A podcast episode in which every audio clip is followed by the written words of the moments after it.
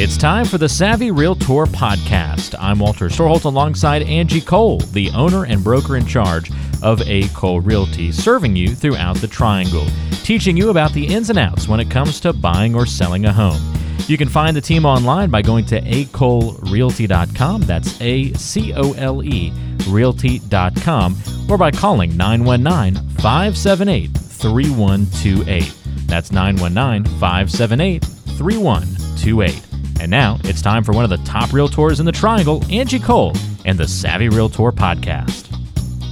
Let's answer some of these questions. Angie, by the way, if you want to submit a question to be featured on the mailbag, you can do that by texting the word savvy to the number 21000 or on the website acolerealty.com.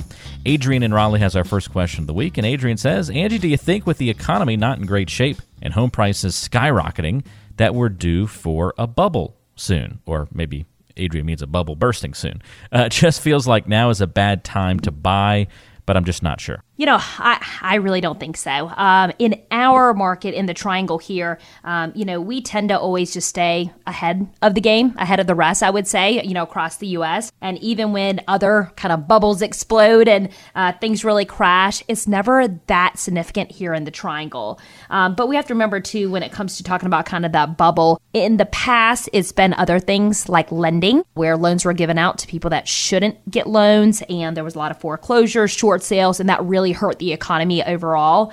Um, so, you know, will things eventually maybe kind of, you know, kind of taper off a little bit? That could happen, which I don't think is a bad thing, you know, but I don't foresee that, you know, all right, I'm going to pay, you know, 300,000 for a home today and tomorrow it's going to be worth 250. I really just do not foresee that happening and it's because people are still just moving to our area like crazy. You know, the demand for homes is so high with such low inventory that it's a, it's needed. Um, so yeah, I, I do not foresee a bubble uh, bursting anytime soon. Great question, Adrian. Thanks for sending that one in to us.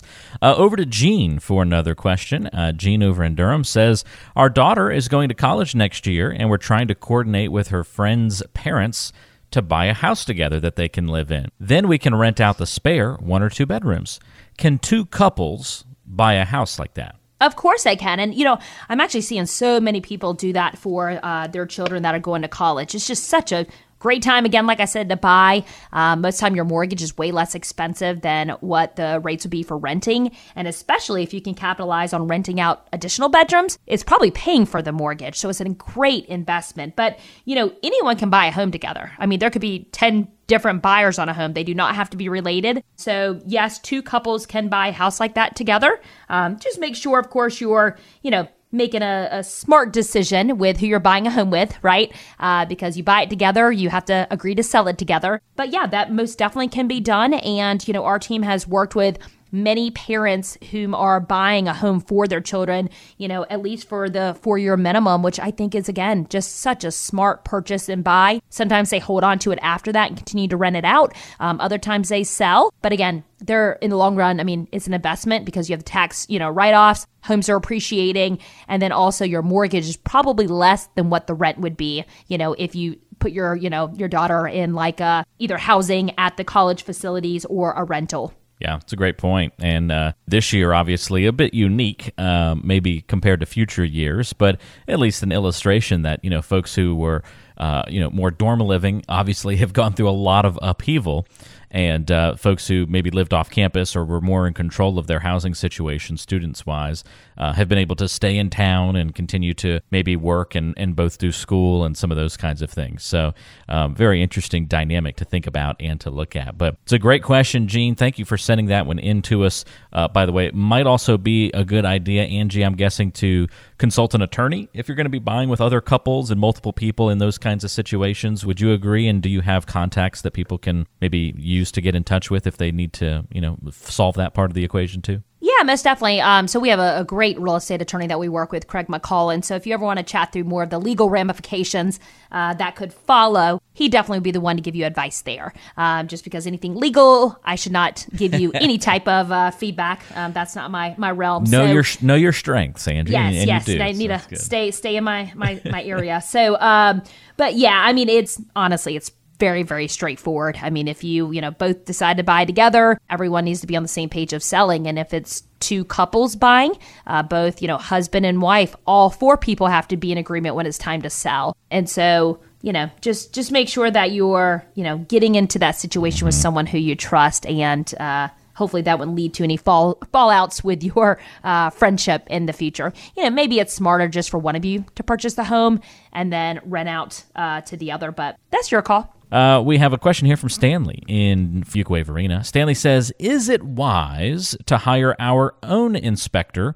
before we sell our house? That way, we can fix problems before the buyer's inspector comes in. Um, actually, Stanley, um, I do not recommend that. I know you're going to hear from some agents that they do, um, but what I often find with a pre-inspection, first of all, you're investing the money. That's several hundred dollars, you know, that you're investing into a pre-inspection. Buyers never trust sellers, I always say, and the buyers will go right behind you and they will order their own home inspection. And I bet you anything, they will have new items on their report because inspectors, that's their job. They're paid to find stuff. They will find more items.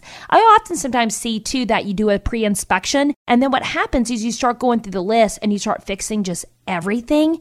And a lot of those items might not have been important to the next homeowner. So then you're wasting money in that sense. Also, I've seen where a pre inspection was completed and there's some actually very significant items and the seller doesn't fix them. And then if, as a real estate professional, if I get wind of it, I have to disclose. I could lose my license if I don't uh, disclose a material fact. So, with that being said, I would say, you know, if you know of things without doing a pre inspection, go ahead and get them taken care of. You know, if you know, like, oh, I have a leaking window or my HVAC is, you know, something's going on with it, get it serviced. But beyond that, I would not advise investing the money into a pre inspection. Leave that expense up to the buyer. That would be my feedback there, Stanley. Yeah, it's a great point, and um, I kind of view it, Angie, as you know, if it's something that the is going to be discovered before the you know house goes under contract, it's probably something you can see with your own eyes, like yeah. in, in an easy location. So you should be able to know those kinds of things even without getting an official inspection. And then, yeah, it's kind of like just doing double work at that point. Seems yep. to be the case. Uh, great question, Stanley. Thanks for sending that one in today. Um, Emma has our final question of the week in Chapel Hill. Emma says, What's the better method?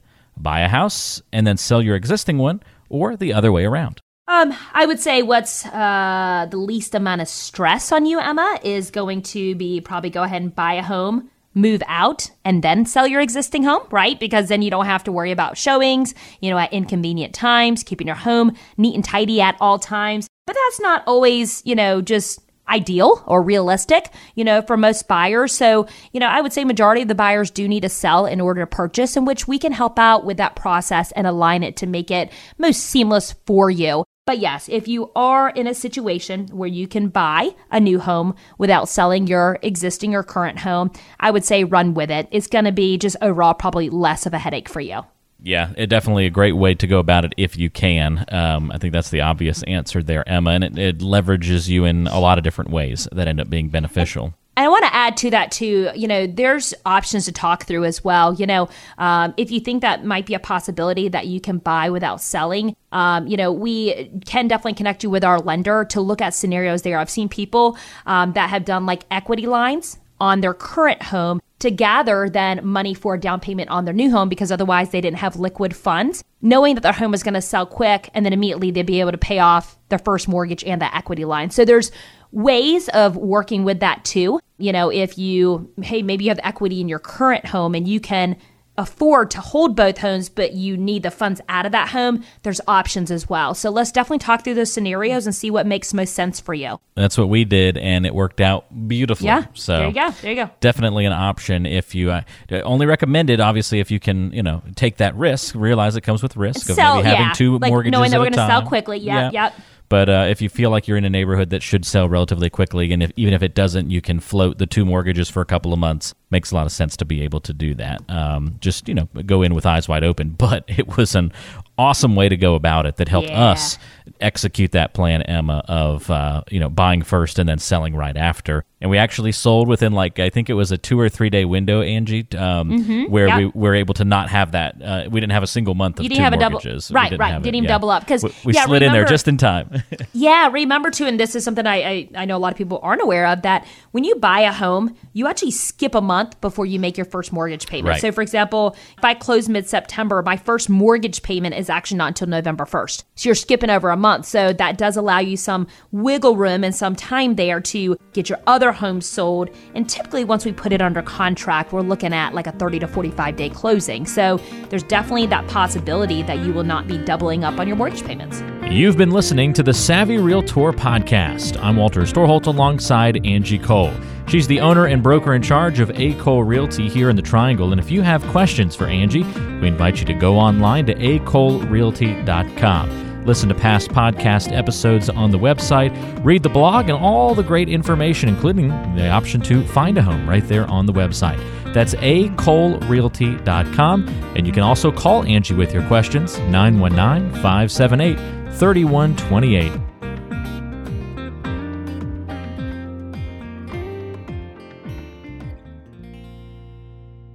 Did you know that Angie Cole also has a radio show? Tune into The Savvy Realtor, Saturdays at noon on 106.1 FM WTKK.